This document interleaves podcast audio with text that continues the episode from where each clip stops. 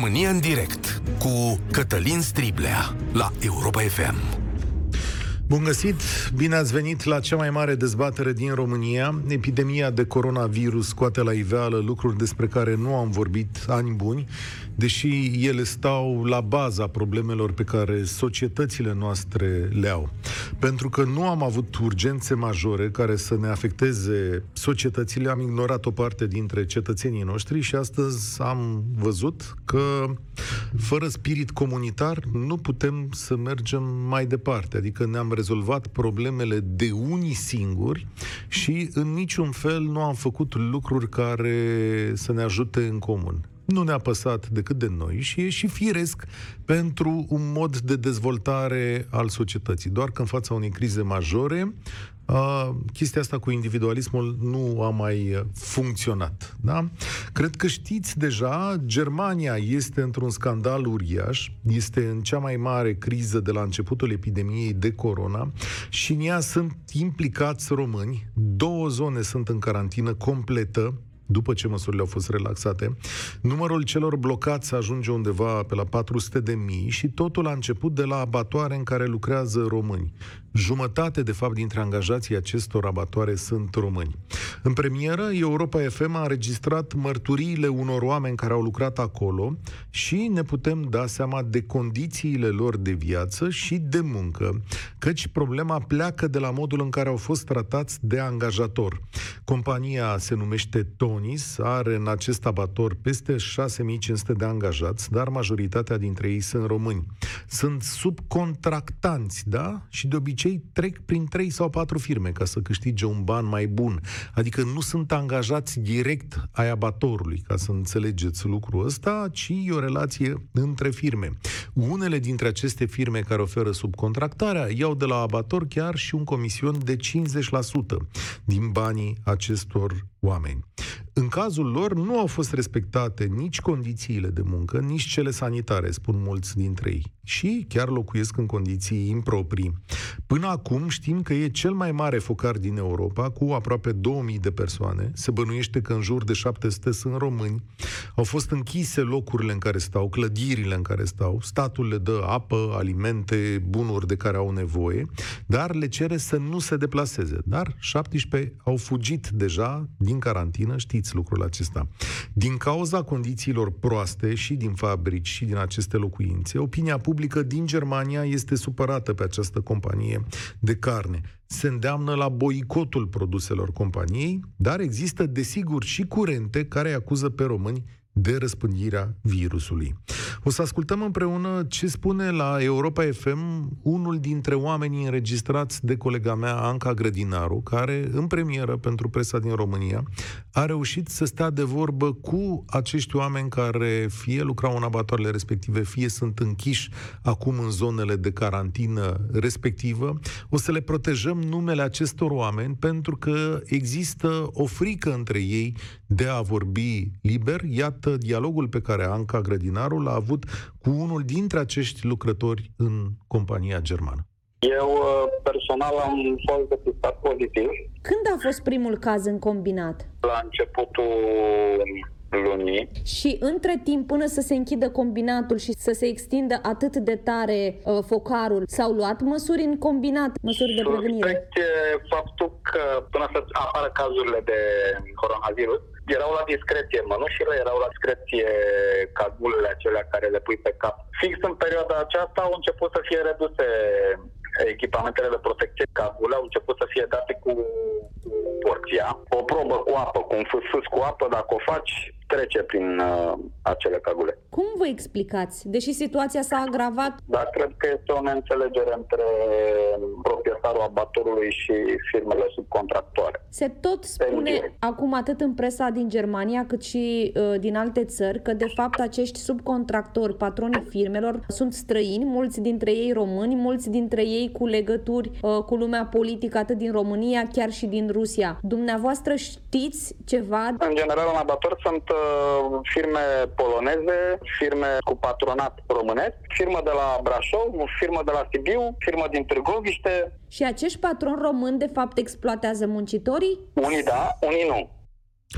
O să intrați pe site-ul Europa FM și acolo să vedeți mai multe date și mai mult din acest interviu pe care Anca Grădinaru l-a făcut și cu acest bărbat, dar și cu o doamnă care i-a vorbit despre condițiile de muncă improprii din această companie germană.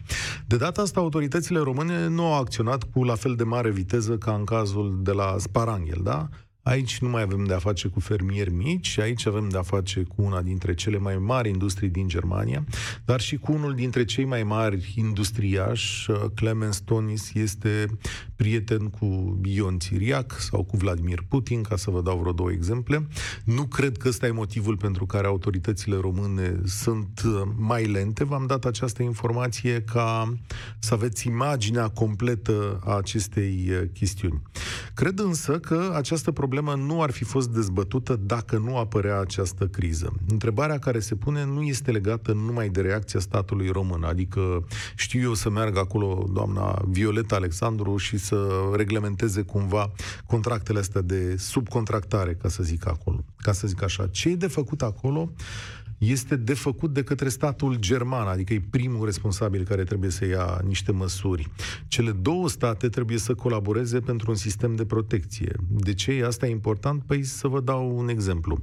Prin sistemul de subcontractări, oamenii aceștia nu au dreptul la pensie. Cine o să le plătească pensiile când o să vină ei înapoi în România? Noi, ca societate, cum o să facem când o să avem un corp de oameni care nu a fost plătit pentru că avea contracte de sezonier pe două luni?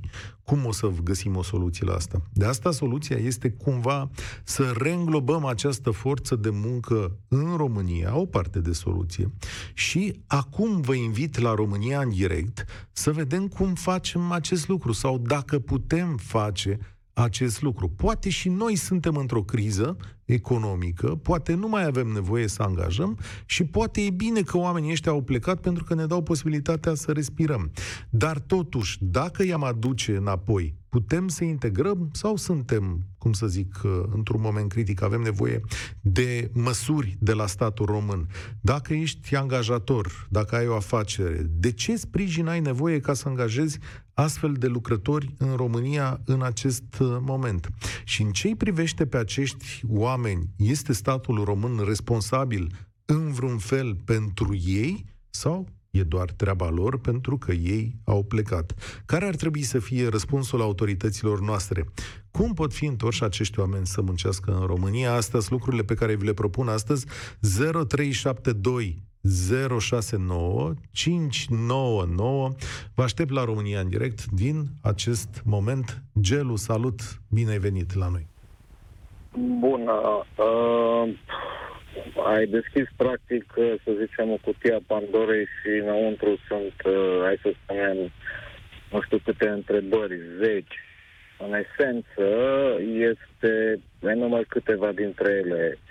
Noi ne-am distrus economia noastră și în felul ăsta am fost obligați să importăm mărfuri de afară. Importând mărfuri de afară, s-au pierdut locurile de muncă din România. Asta Eu știu că acum, înaintea crizei gelu, patronii români dădeau din colț în colț să angajeze oameni. Ții minte? Problema este alta, una foarte gravă pe care nu se vrea să se, nu știu cum să se Uite, ia de pierdă ulete. Îți cam pierd semnalul, vrei să vii cu... O secundă, îți cam pierd semnalul. Pune telefonul la... Mă auzi acum? Da, acum da. Da, sunt la ureche, nu e o problemă, ok. Deci, întrebarea, câte produse de pildă românești făcute în România se găsesc în afara Europei în mod masiv pe rafturi, în supermarketuri? Îți spun eu, neglijabil, sub 1%. Câte produse de afară se găsesc pe supermarketurile din România? Probabil, 90%. Nu știu dacă 90%. 90%. Dacă te uiți la mâncare, dacă te uiți la mâncare, sunt produse românești, slavă Domnului. Sigur. Nu știu dacă e așa, da. În, în, afara, în afara României. Ăsta este un aspect al problemei. Alt aspect pe care l-a ridicat, mă rog, încerc pe cât posibil să acopăr cam toate zonele. Uh, există o discriminare a noastră, a românilor care merg afară. De pildă, în orice țară vrei tu, un mecanic auto nu are importanță, chiar dacă este superior acelei, acelei din acea uh, țară, unei persoane similare, salariul unui, unui, unui român va fi mai mic cu câteva sute de euro. Trei, autoritățile române, în speță ambasadele, nu interesează absolut sub nicio formă de, de românii care lucrează acolo.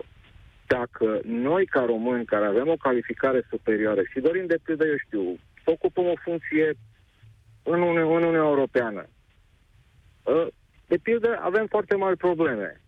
Nu se cunoaște limba perfect și așa mai departe. Dar din aceeași țară, venind din România, poate să ocupe aceeași poziție fără niciun fel de problemă, fără a cunoaște limba română. De pildă îți dau un exemplu în Italia, modul în care Italia își protejează cetățenii și locurile loc de muncă. Foarte simplu. Când îți trimiți aplicația, trebuie să scriu acolo un codice fiscale, pe care românii nu l-au. Mm-hmm. Alo? Bun, te ascult, deci, te ascult și... Bun, îi spui Dacă și... mergem de pildă în păi Suedia, și noi ce să facem? Spune, că... da, nu le cuești în Suedia. Eu... Păi, românul, deci, nu știu, deci dacă suntem suficient de proști un stat care efectiv nu interesează de cetățenii români, Păi eu îți propun să găsim soluția aici, acolo. pentru că mi-e greu să găsesc o aici, soluție în aici străinătate. Aici este adică... soluția foarte simplă, cel puțin în agricultură. Uite, îți dau un exemplu și exemple sunt sute și milioane. În Suedia, de pildă, nu există produs în domeniul alimentar decât le numesc pe DGT produse în afara Suediei. Tot, tot, tot se produce Dom'le, acolo. Hai să nu fim un pic, adică hai să fim un pic atenți. Sunt pline supermarketurile din România de produse românești, adică lapte, uh, știu eu, pâine uh, și așa mai departe. Domnul Striblea, credeți că ceea ce s-a distrus, credeți că ceea ce s-a distrus din anii, eu știu, 2008, să zicem, până acum se reconstruiește într-o jumătate de an. Da, eu nu știu să spun că s-a distrus. Eu văd că afaceri... în România se trăiește ceva mai bine și așa mai departe. Am văzut oarecare doză de prosperitate. Adică eu nu cred chiar în teoria asta că România e piață de desfacere. Adică sunt destule companii aici, da. Știu că într-adevăr exportăm o grămadă de resurse, dar cum să zic, și o grămadă de muncă brută. Da, am văzut și lucruri bune în România, adică nu văd așa da, o disperare. Dar Domnule, nu a venit... face primăvară. Cu o da. floare nu se face Ei, primăvară. Nu știu, ar fi mai multe flori. Îți mulțumesc, Gelu. Spor la treabă îți doresc. Acum, da, poate statul român, nu știu, dar mi se pare cumva absurd. Adică, păi, muncitorii noștri pleacă, statul român le asigură condiții de muncă și respectarea contractelor și în afară, dar ceea ce vă rog eu astăzi e să găsim o soluție înăuntru pentru acești oameni. Sigur, acolo o să ducem o bătălie pentru respectarea drepturilor de muncă. Dar hai să convingem măcar un om din Germania că poate e mai fain să muncești în România și mai avantajos, chiar dacă pierzi 300 de euro din salariul net, decât într-un abator din Germania. Alexandru, salut, ești la România în direct. Salut. Uh, nu vreau să intru în uh, polemicile în care a intrat uh, antecedentul meu. Uh, eu am lucrat acum câțiva ani la Tonies Fleisch, acolo la abator. povestește Și, și um, ce să zic, pe atunci, uh, la capitolul igienă, uh, vreau să cred că era destul de ok, în sensul în care uh, drumul pe care îl făceai tu de la vestiare până la cantină, în primul rând, treceai prin mai multe zone de dezinfectare, Bine, nu vă gândiți la o dezinfectare din asta, tunele sau ceva de genul, dar uh, ghiuvete cu, uh, uh, cu săpun dezinfectant, iar uh, între fiecare zonă era ca un țarc, uh, nu știu cum să zic, ca o, uh, din aceea, din uh, cum e la magazine, adică nu puteai să treci până nu te spălai pe mâini. După care de la cantină până jos, unde uh, lucrai în bandă, până la bandă, la fel. Uh, îți luai mănuși curate, uh, aveai, uh, existau... Dar eu nu contest că nu se respectau condițiile de igienă ca produsul ieșit de acolo să fie foarte ok. Doar că în uh, abatoarele astea, condițiile sanitare contra coronavirusului nu pot fi respectate din cauza că așa sunt condițiile. Adică îți trebuiau lucruri făcute și mai abitir pentru oamenii ăștia. Asta da, aici aveți perfectă dreptate. Dacă stau să mă gândesc, nu prea ar fi avut cum să se facă. Cantina era o, cât să zic, o cameră relativ mică, toată lumea era foarte înghesuită acolo și mă gândesc că nu s-au mai schimbat foarte multe de atunci. Iar uh, munca în bandă este undeva, nu știu cât să zic, cot la cot, adică 10 cm distanță unul de celălalt. Bun. Și în ce privește, că și aici era o discuție, cum era cu subcontractorii despre care povesteau oamenii mai departe? O mare parte din salariile voastre erau luate de acești subcontractori. Da, aici vreau exact punctul ăsta vreau să-l, să-l discut. Uh, per ansamblu, ca să vă faceți o imagine, um, proprietarul Tönnies avea o mână de oameni angajați pe firma lui. Deci compania, firma Tenies, avea, nu știu, câteva zeci de oameni angajați, atât. Adică controlul calității și câțiva alți, uh, uh, alți oameni care la fel făceau controlul calității. În schimb, el ce avea și are? Are niște benzi create cu o capacitate de undeva la 50 de persoane care le dă în chirie, în ghilimele. Uh-huh. Vine omul, subcontractorul, foarte mulți și români, și eu pentru român am lucrat, care stă la masă și discută cu, cu domnul Tonius. Și Tonius îi zice, domne, am nevoie de șase tiruri de spată de porc pe zi. Pentru șase tiruri de spată de porc pe zi, eu îți dau, nu știu, 200 de mii de euro, să zicem. Adică și-a construit afacerea cu costuri minime și pe spinarea acestor oameni. Da. Dar cu câți bani da. rămâi în mână? Ai zine, cu câți bani rămâneai în mână acolo? După o lună de muncă. După ce îți păi, cădeai tu toate alea. Acum, să fiu sincer, acum 5 ani de zile, când am plecat, mi s-a spus uh, că pentru început îmi dă 1400 de euro. Când am ajuns acolo, de fapt, nu era 1400 de euro, erau 900 de euro și încă 100 de euro în România, pe card, adică în lei, 4 milioane și ceva, uh-huh. un, un fel de să se acopere ei uh, ca firmă românească, mă gândesc.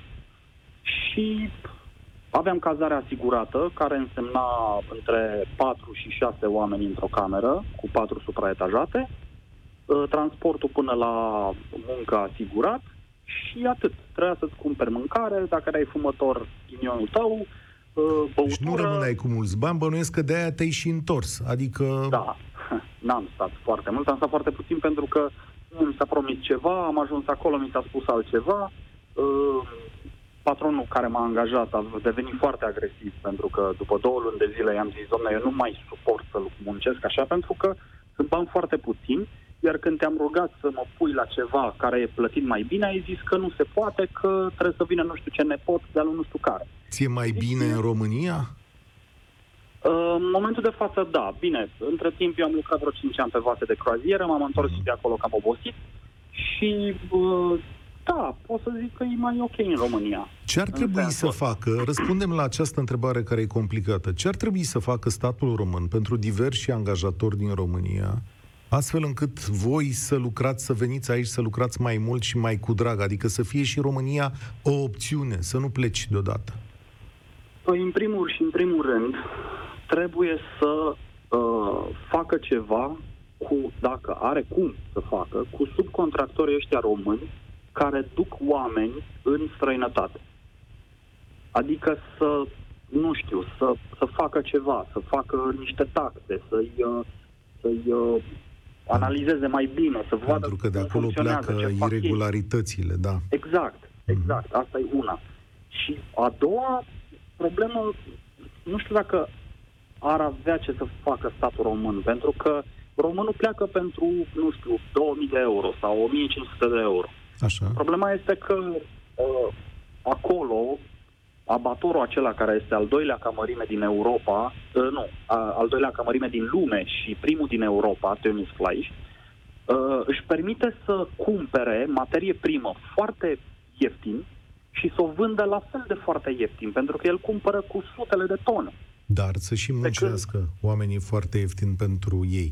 Îți mulțumesc tare mult, impresionantă mărturia ta. Da? Sunt oameni care se întorc în, uh, în România. E un moment pe care trebuie să-l considerăm acum. Și România, cumva, trebuie să devină atractivă pentru oamenii aceștia. Vedeți că nu umblă câinii cu colaci în coadă, mă uit acolo. Sigur că fiecare dintre noi pleacă la mai bine, la 900 de euro, cum și-a calculat Alexandru, dar nu rămâneau nici aia 900 uh, de euro. 0372069599 Vă întreb dacă, în vreun fel, statul român e responsabil pentru acești oameni care pleacă sau fiind alegerea lor, asta e, trebuie să ne preocupăm de ce e aici. Și în al doilea rând vă întreb cum facem noi ca România să devină primitoare și pentru oamenii ăștia. Care e soluția, oameni buni? Alexandru, nu? Marius e la noi. Salut, Marius! Ziua bună! Te ascultăm! Uh, Marius mă numesc. Uh, sunt împreună cu familia mea, mă deplasez spre Germania, înapoi la muncă. Ok. Uh, ați adresat o întrebare, într-adevăr, ce ar trebui să facă România pentru noi, cei mulți sau puțini care uh, ne ducem uh, Care ați făcut uh, alegerea asta. greutățile, Sigur. Da, cei care ne ducem greutățile sau bucuriile pe acolo prin străinătate. Uh, întrebarea poate e greșit pusă. De Da. ce am plecat spre străinătate? Hai să Eu vedem. sunt inginer constructor. Oho, Uh, am lucrat în uh, România o grămadă de ani. Am ajuns în poziții foarte importante la anumite societăți legat de construcții și spre uh, fericirea mea la momentul respectiv câștigam undeva în jur de 4.000 de lei într-o poziție de director pe execuție. Uh, dacă este o stare de normalitate în România, da, într-adevăr, la momentul actual lucrez în Germania, tot pentru o sumă de 4.000, dar diferența este că este de euro. făcând Și atunci aceeași întrebarea meserie. Mea, aceeași meserie, da?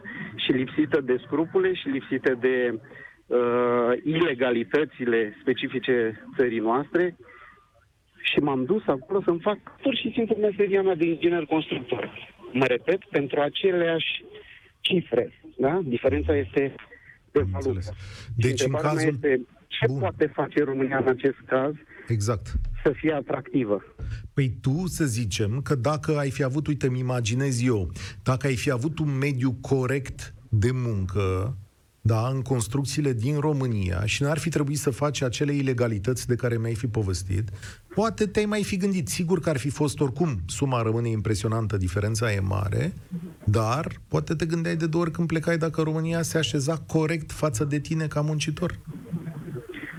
Uh, 30 de ani, eu zic că România a avut ocazia, într-adevăr, să se așeze ea însă și pe o linie de plutire și pe o stare de normalitate.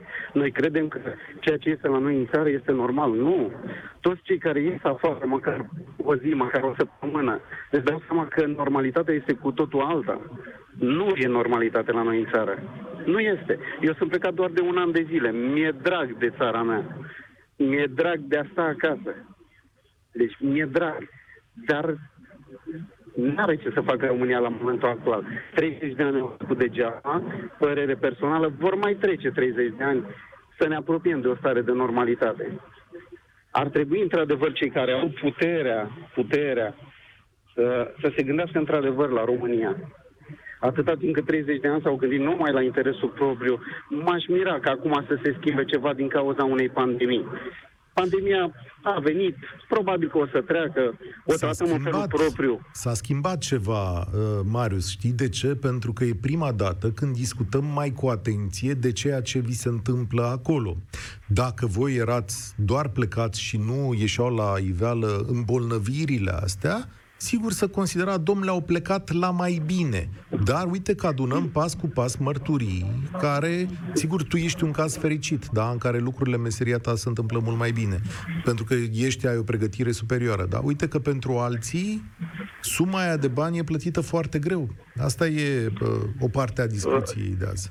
Important este că, într-adevăr, fiecare ne-am ales în viață câte ceva, dar uh, în Germania și în toată lumea aceasta, să știți că nu se îmbolnăvesc numai românii de COVID. Sigur, sigur. Pe jumate, lângă da. acei români care s-au îmbolnăvit în abatoarele din Germania, s-au îmbolnăvit români în, ab- în uh, șantierele din, uh, din Germania. Sunt șantiere care, într-adevăr, eu am cunoștință foarte clare, sunt șantiere de români care au fost închise acum o săptămână în, în uh, Stuttgart, în Heidelberg. Uh, Deci și pe partea aceasta s-au închis, dar asta nu înseamnă că numai șantierele de români cei care au ales într-adevăr să plece în străinătate, eu sunt sigur că nu prea au nevoie de, de ajutorul statului român. Este tocmai motivul pentru care au plecat. N-au primit ajutorul uh, cuvenit în România. De aceea au plecat în străinătate. Da, e foarte interesant ce spui. Există vreo șansă, cel puțin în ce te privește, ca vreodată să mai lucrezi în România?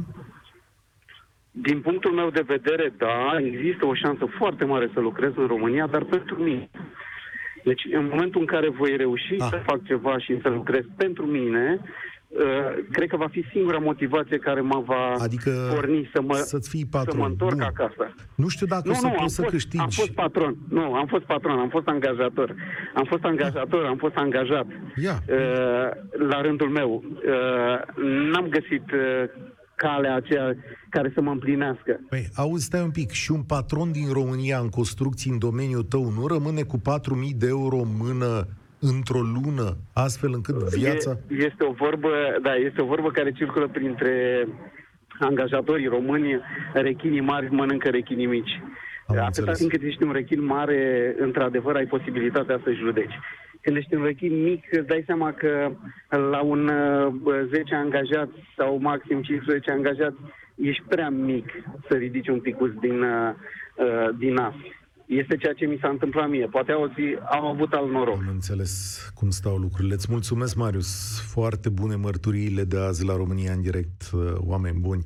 Pentru că, vedeți voi aici, nu e vorba numai de bani, e de vorba exact ce am spus de la început, de modul în care se așează această societate, de modul în care trebuie să conlucrăm împreună ca să ne fie tuturor bine. Pentru că după asta societatea, lumea, ne pune singuri în fața unor situații pe care nu avem puterea să le um, rezolvăm. Și atunci ne refugiem unde ne e mai bine, în niște condiții, lasă, domnule, nu mai sunt patron în România, sunt angajat, da, cu 4.000 de euro în Germania, mergem acolo. Drum bun la muncă, Marius.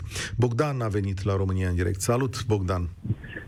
Bună ziua, domnul Cătălin. Să le aduc aminte, Bogdan, oamenilor, că discuția noastră a plecat de la cel mai mare focar de coronavirus din Europa, în care sunt implicați mulți români în abatoarele din Germania, și întrebarea mea era dacă statul e responsabil cumva și pentru acei români, sau dacă găsim o metodă, sau ce ar trebui să facem ca ei să revină să muncească în România. Așa cum te ascult.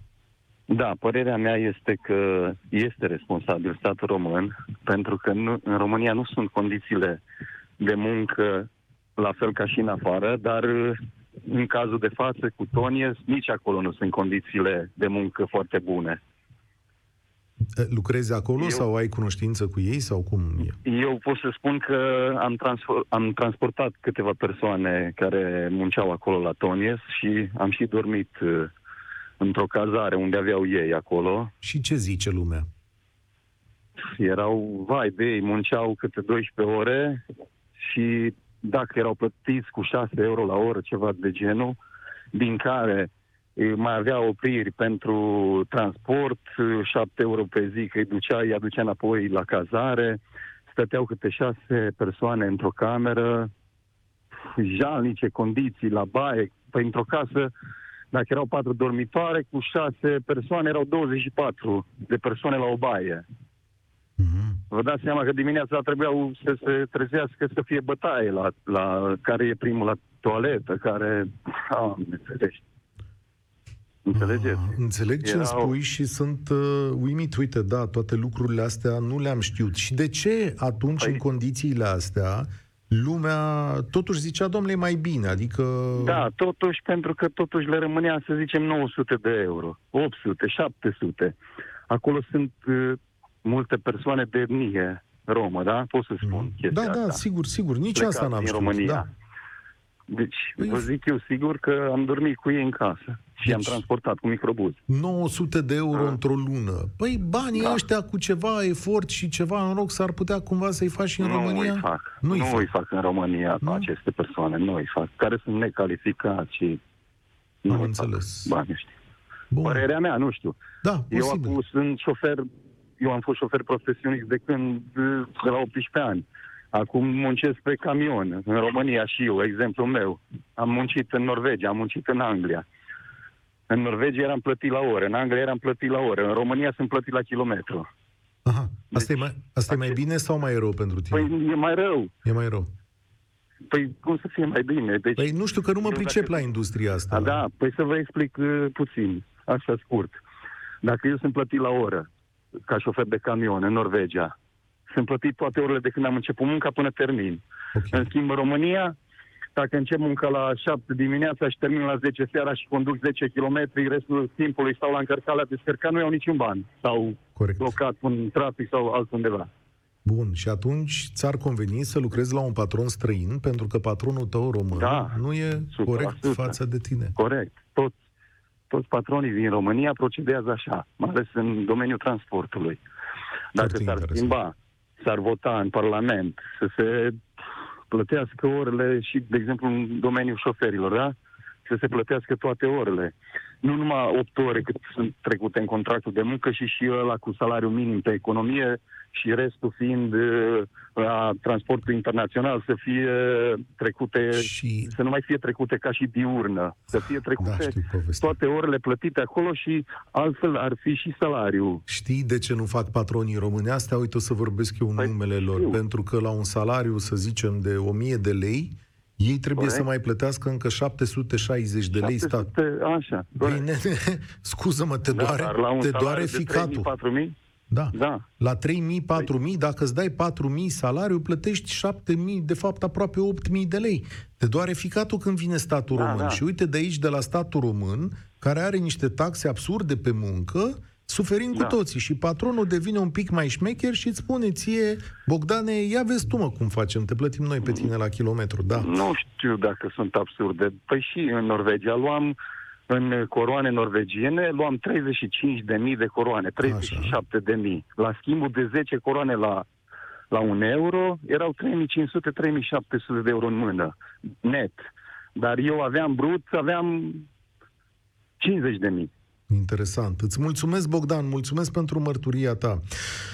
Ah, nu s-a așezat de bine lucrurile între noi, de asta pleacă și foarte multă lume din, uh, din România. Gabriela, bine ai venit la România în direct, îți mulțumesc.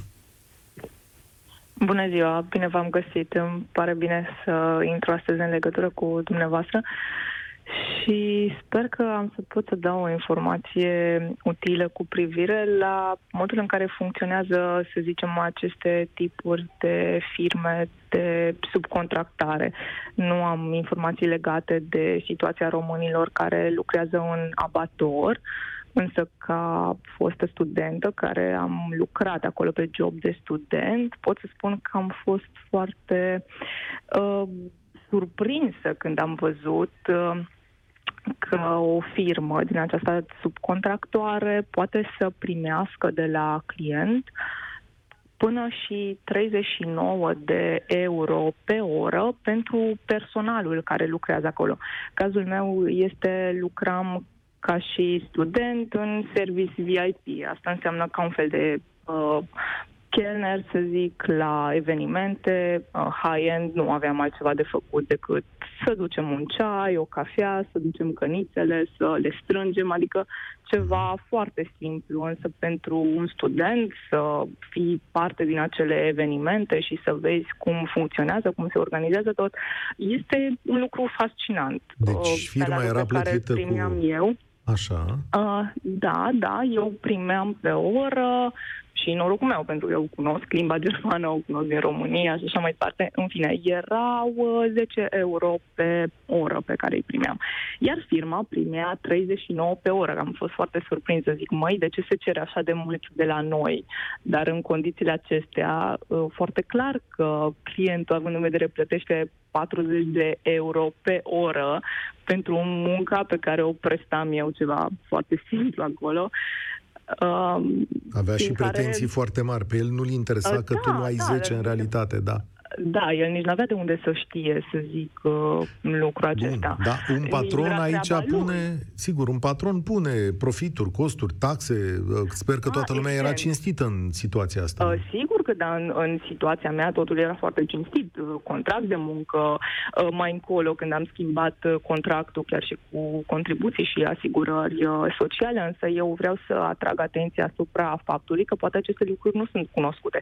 Eu făcusem, să zic, un curs de la compania respectivă, este o companie foarte respectată, cu angajați foarte bine pregătiți în domeniul acela și participam la niște evenimente de care pot să spun că dacă nu aș fi fost acolo în situația respectivă, în țara respectivă, nu aș fi avut cum să văd, adică conferințe mondiale și așa mai departe. Pentru mine era fascinantă și partea aceasta, nu doar faptul că lucram acolo și uh, primeam acest salar, care, în plus, Uh, mie îmi asigura traiul. Deci eu, având jobul acesta de student acolo, puteam să mă întrețin singură, să plătesc o cazare, să-mi plătesc uh, abonamentul Deci, la ca să transport zic, în comun, să-mi plătesc uh, E de abonamentul la bine telefon. cumva, adică tu nu crezi în posibilitatea asta ca invocată de multă lume, că apar și probleme în cazul acestor subcontractori și așa mai departe.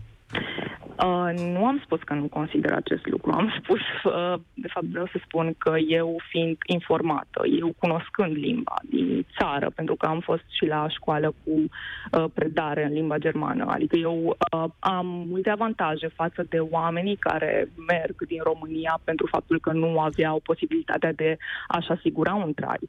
Oamenii aceia poate că nu sunt informați, nu știu ce drepturi au, nu știu care este salariul minim în Germania, nu știu cât Cine ar putea trebui să să-i ajute? câștige. Cine ar putea să facă asta pentru ei? Păi, în primul rând, cred că deocamdată este datoria fiecăruia dintre noi față de noi să ne informăm. Măi, uite, cam care sunt drepturile noastre, care sunt obligațiile noastre, ce pot eu să fac, să învăț, să mă documentez ca să-mi fie bine. Însă, din punctul de vedere al statului, consider că ar putea să ia anumite măsuri. De exemplu, avem foarte mulți oameni din România care merg și lucrează pe foarte puțin. Unii dintre ei sunt exploatați și munca lor nu este apreciată. Um, ar putea să ia niște măsuri, de exemplu, să oblige aceste firme contractoare, care se pare că unii dintre ei se folosesc de acești oameni, sau să găsească niște măsuri ca pe aceste două, trei luni, șase, câte lucrează oamenii aceștia acolo, să plătească un fel de asigurare socială în România sau în colaborare cu cele din Germania sau Italia, în alte țări. Pentru că totuși suntem în Uniunea Europeană și lucrurile se schimbă. România este Tu unde ai membru ales? din 2007. Tu unde ai ales să adică muncești trebuie acum? să ne uh, adaptăm. Unde ai ales să muncești acum? Uh, Deocamdată, cazul meu este foarte fericit. Am avut noroc că coronavirusul, să zic, m-a prins în România. Eu îmi termin cea de-a doua facultate, însă am uh, studiat. Uh, De fapt, am terminat una tot aici în România, dintre care am avut uh, norocul și șansa să studiez un an de zile în străinătate la Universitatea din uh, Wismar, tot în Germania. Să zic, deci am intrat în contact cu lumea aceasta, văd cum sunt lucrurile și acolo. Eu am 25 de ani. Din aceștia trei ani am trăit în Bravo, Germania, Nene. să spun așa. Uh, mulțumesc. Caz de Uh, succes. și acum termin, să zic, a doua facultate. Uh, din punctul meu de vedere, ca și uh, persoană, aș avea un impact mult mai mare dacă aș putea să rămân în țară, atât în jurul meu, cât și în jurul societății, plus că mai sunt și mm, elemente din acestea, să zic, de disconfort emoțional când mergi în Germania, oricât de educat ai fi. Ajungi în niște cercuri și când găsești oameni care nu sunt așa de educați, să zic, și atunci spun că, a, de unde ești? A, din România. A, ăștia care pe la colțul străzii stau și cerșesc.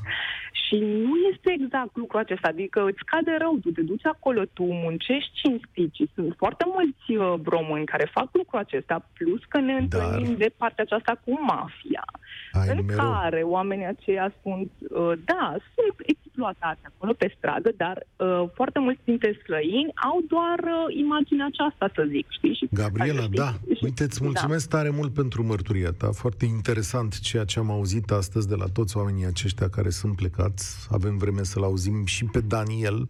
Tare mi-e teamă că nu avem o soluție și nu avem o preocupare pentru întoarcerea în România de nici un fel. Adică s-ar putea să fie o oportunitate ratată. Salut, Daniel!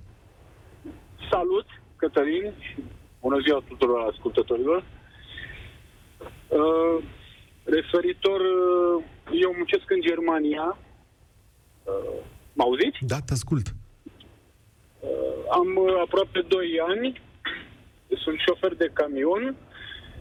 Uh, soția mea a lucrat și ea în, într-o fabrică de ciocolată, uh, tot la fel cu exact ce vorbeau uh, precedenții, cu contract.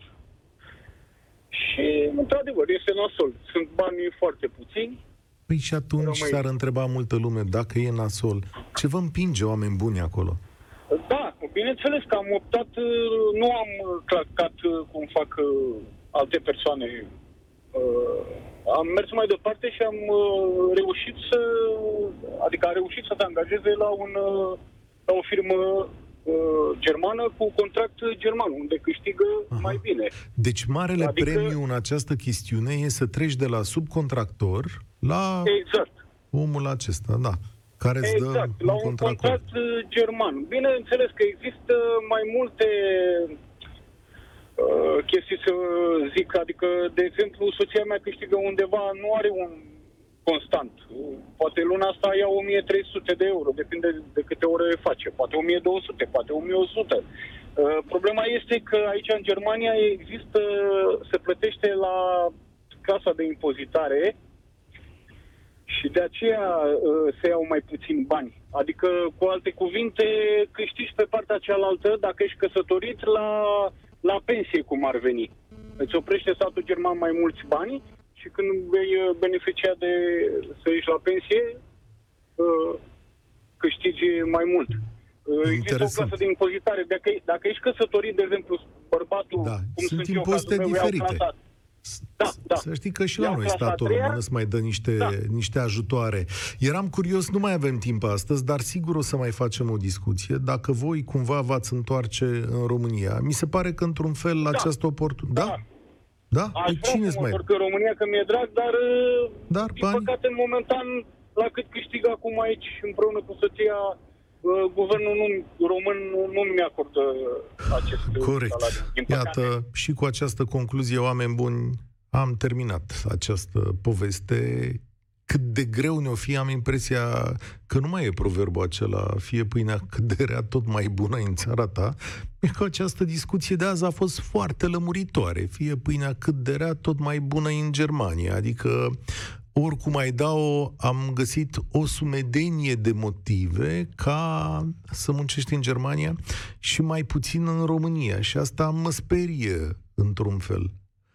A- Avem niște lucruri de reparat. Asta e partea îngrozitoare în toată această chestiune și cred că avem foarte mult de muncit ca societate să găsim cadrul corect, chiar dacă cu bani mai puțini pentru uh, a fi aici și în România un loc atractiv de muncă. Hai că avem treabă. Spor la treabă tuturor. Asta a fost România în direct. Participă la România în direct de luni până joi de la ora 13 și 15 la Europa FM.